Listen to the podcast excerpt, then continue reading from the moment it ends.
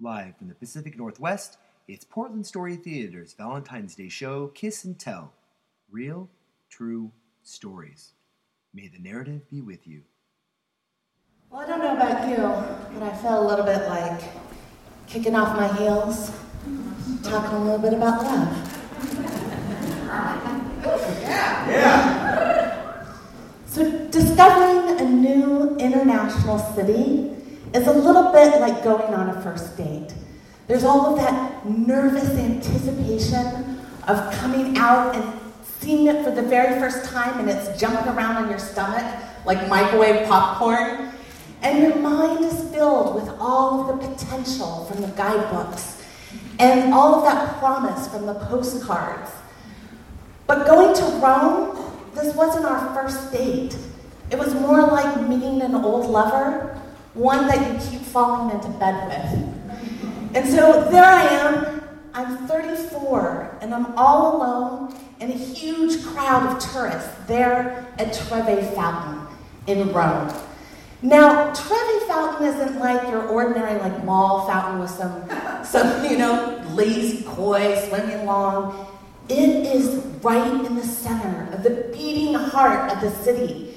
And when you wind your way in from all of these twisty little avenues into the plaza, you can hear the sound of crashing water before you ever enter. And there it is. It's coming out of this large white building with columns. And it's kind of like a children's pop out book. And there, standing in the middle, is the god Neptune. And he's riding out on his chariot that's a shell. And it's being pulled by mermen, and they're wrangling these demonic seahorses.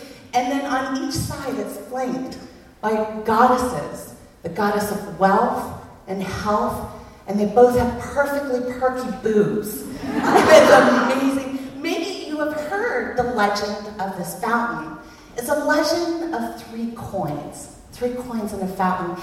And it's for the three different ways, these ancient roads that all led to this fountain. And is why it's called Treve, or three ways. And so I am there at that fountain because I have a long outstanding date, 10 years in the making. And I also have a reunion that I'm waiting for with a young lawyer, my lover.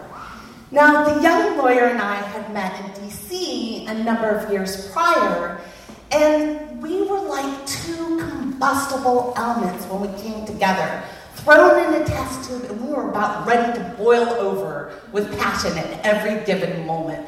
Our romance was set permanently on high. We were complete opposites in every way. He was a devout Catholic that had some wiggle room on that whole premarital sex thing. and I was a non practicing Lutheran that didn't believe in all sin. He was pro life, I was pro choice, he was a big fan of George Bush, the president at the time, and I was a big fan of sending him articles from Mother Jones saying how ridiculous a notion that might have been. And so we came together and it was spectacular for six months.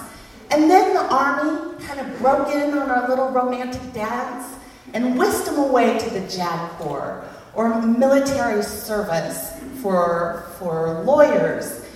And I would get these emails from him over time, over the years, and it would be from a different base, military base somewhere. And there was a strange call that I really think came from a bunker in Iraq. And I remember that one time I'm sitting there after all these years, and it's New Year's, and I'm in DC, and I'm in the Crystal Ballroom, and I'm there dancing with this huge crowd of people, and it's just about midnight. And then they let go of the balloons, and they're falling from the ceiling. And the confetti's coming down, and it's like multicolored snowflakes, and it's captured in my, my fake eyelashes. And I'm just blinking there in the moment, and I feel this buzz going off. This buzz.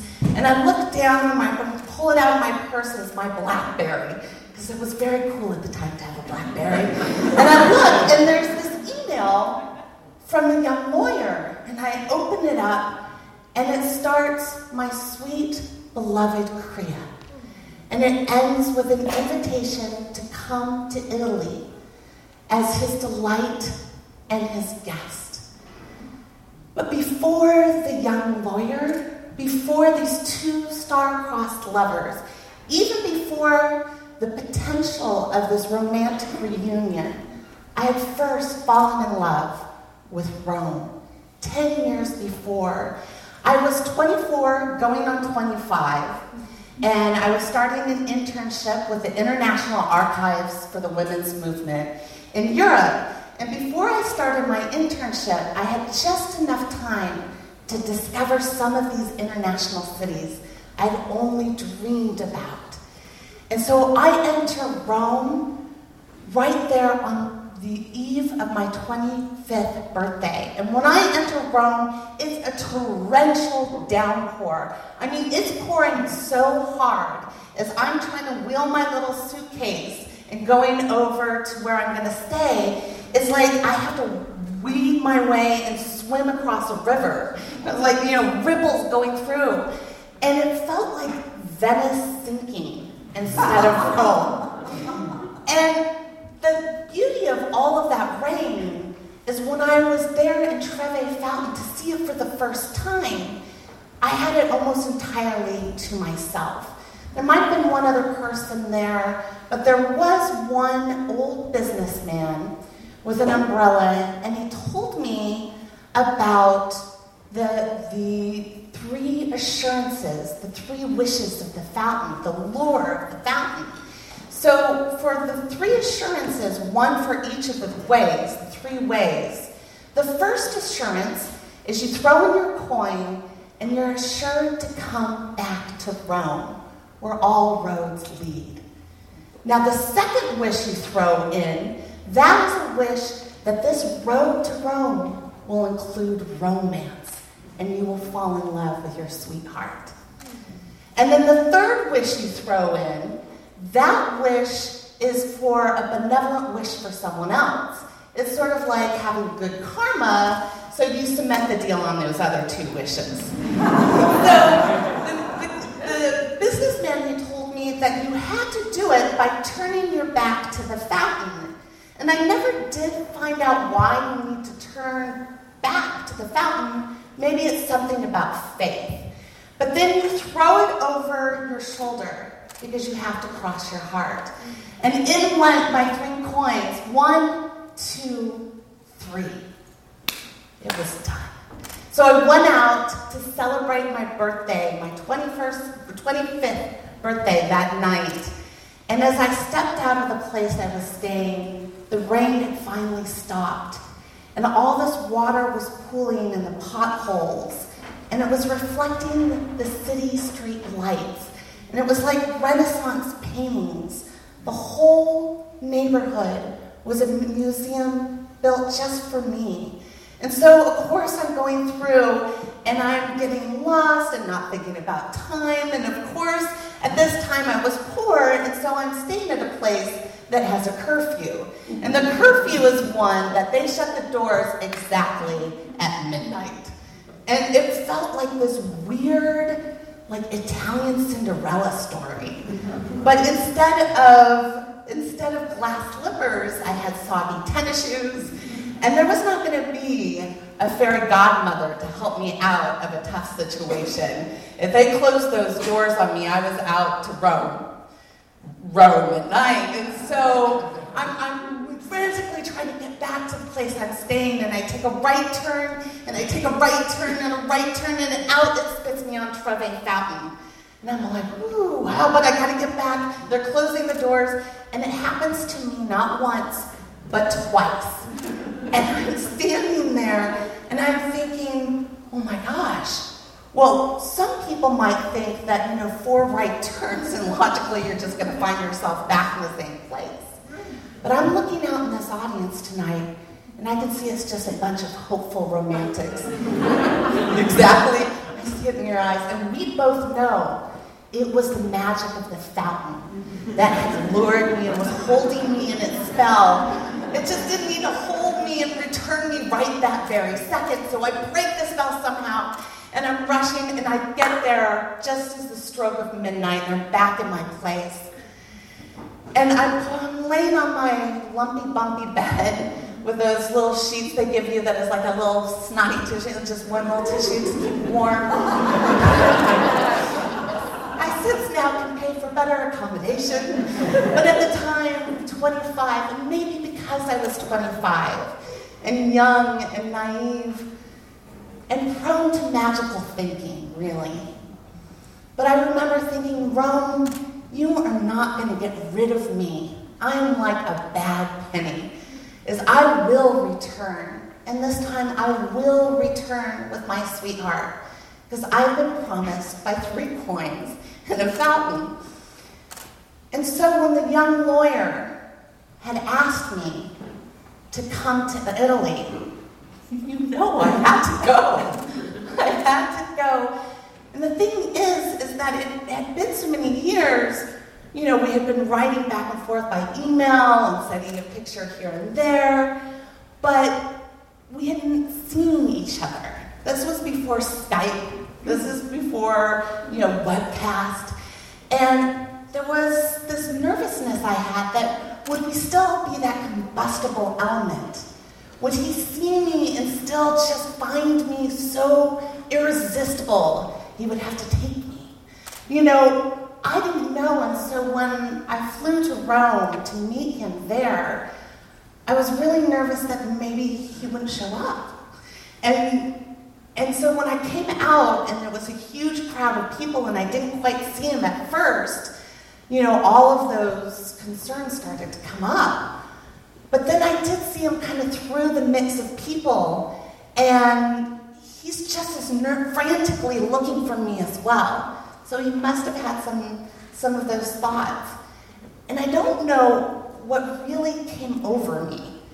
Maybe I wanted a romantic notion, or I thought it would be a sweet idea, but I, I started to hug the, the walls and duck behind people as I'm moving through because I thought I would surprise him. If I could get up close and maybe behind him, I would surprise him and say something really romantic like, has it been so long you have forgotten my face? because these are the thoughts that I think on on an average day.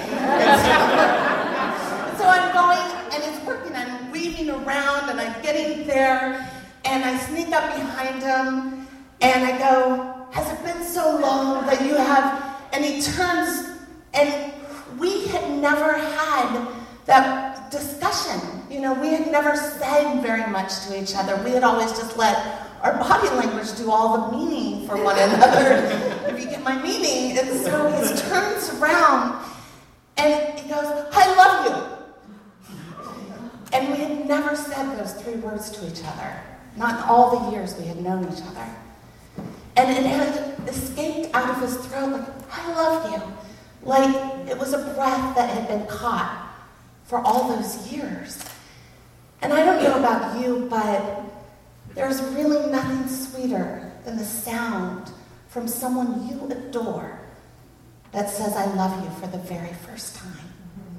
And so he's there and he picks me up in his arms and he's kissing me and we're spinning around and my suitcase is going flying and there goes my purse and everything's out of it my jacket and it doesn't matter. And I come back to earth and I open my eyes, and everyone in the airport is frozen. And they're all staring at us in this perfect cinematic moment. and so we, for that week and a half, we're traveling around Italy together. And everywhere we're traveling, we're falling in and out of love with each other. In and out of love. Because all this time, we're still two complete opposites. But now we're trying so hard to find all the places that we can fit together and make it work. But I remember writing in my journal that I couldn't understand why we were making each other more hardened, not softer. It was feeling like we were starting to become like marble statues with one another. And, and we were builders. We were builders on this trip, but every brick was another brick in the wall that was becoming a distance.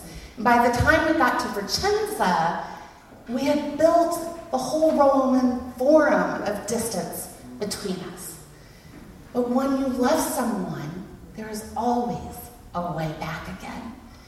And so we decided that I was going to go off and travel to Turkey with my mother, and we were going to come back to Rome, always back to Rome again. And this time I knew I had to take him to the Trevi Fountain because I had to tell him about the coins and how it had come true. And I knew he was going to laugh at me because 10 years later, I still had this magical thinking.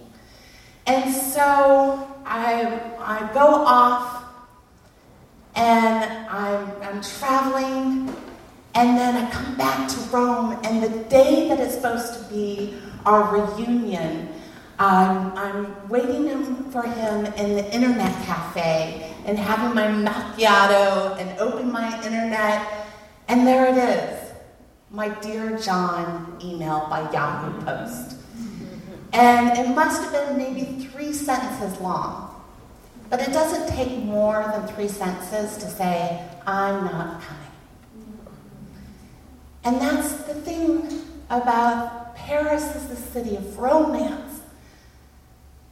But Rome is a city of passion. And sometimes passion burns hard and fast, and then it burns out. So I decided to take myself to the Trevi Fountain.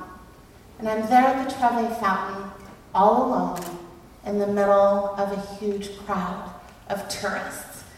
And I have my three coins.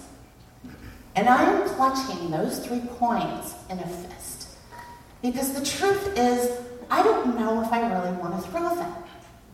I don't know if I want to throw my coin in and really return yet again to Rome. I don't know that I want to throw it in and wish for romance if it's going to have the other side of potential heartache.